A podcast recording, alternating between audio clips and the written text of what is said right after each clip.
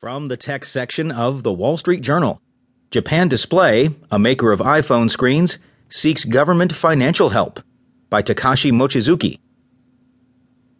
A top maker of displays for Apple Inc. smartphones has asked a Japanese government backed fund for hundreds of millions of dollars in aid, the latest sign of stress among Apple suppliers. Japan Display Inc. on Tuesday said it lost about $115 million in the April through June quarter and turned to its top.